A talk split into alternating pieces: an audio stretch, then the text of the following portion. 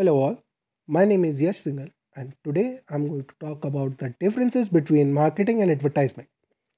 So the first and foremost component of marketing is the identification of customer needs and determination of the best possible method to solve those needs.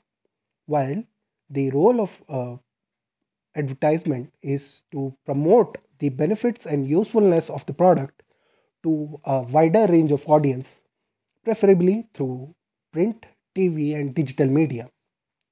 So, in essence, marketing is the department which oversees the whole process right from the identification of customer needs to the point where customer buys the product of a company to so- fulfill those needs while the advertisement department focuses on the process of highlighting and promoting the benefits and purpose usefulness of the product to a higher and wider range of audience in an engaging way, preferably through digital, print, and TV media.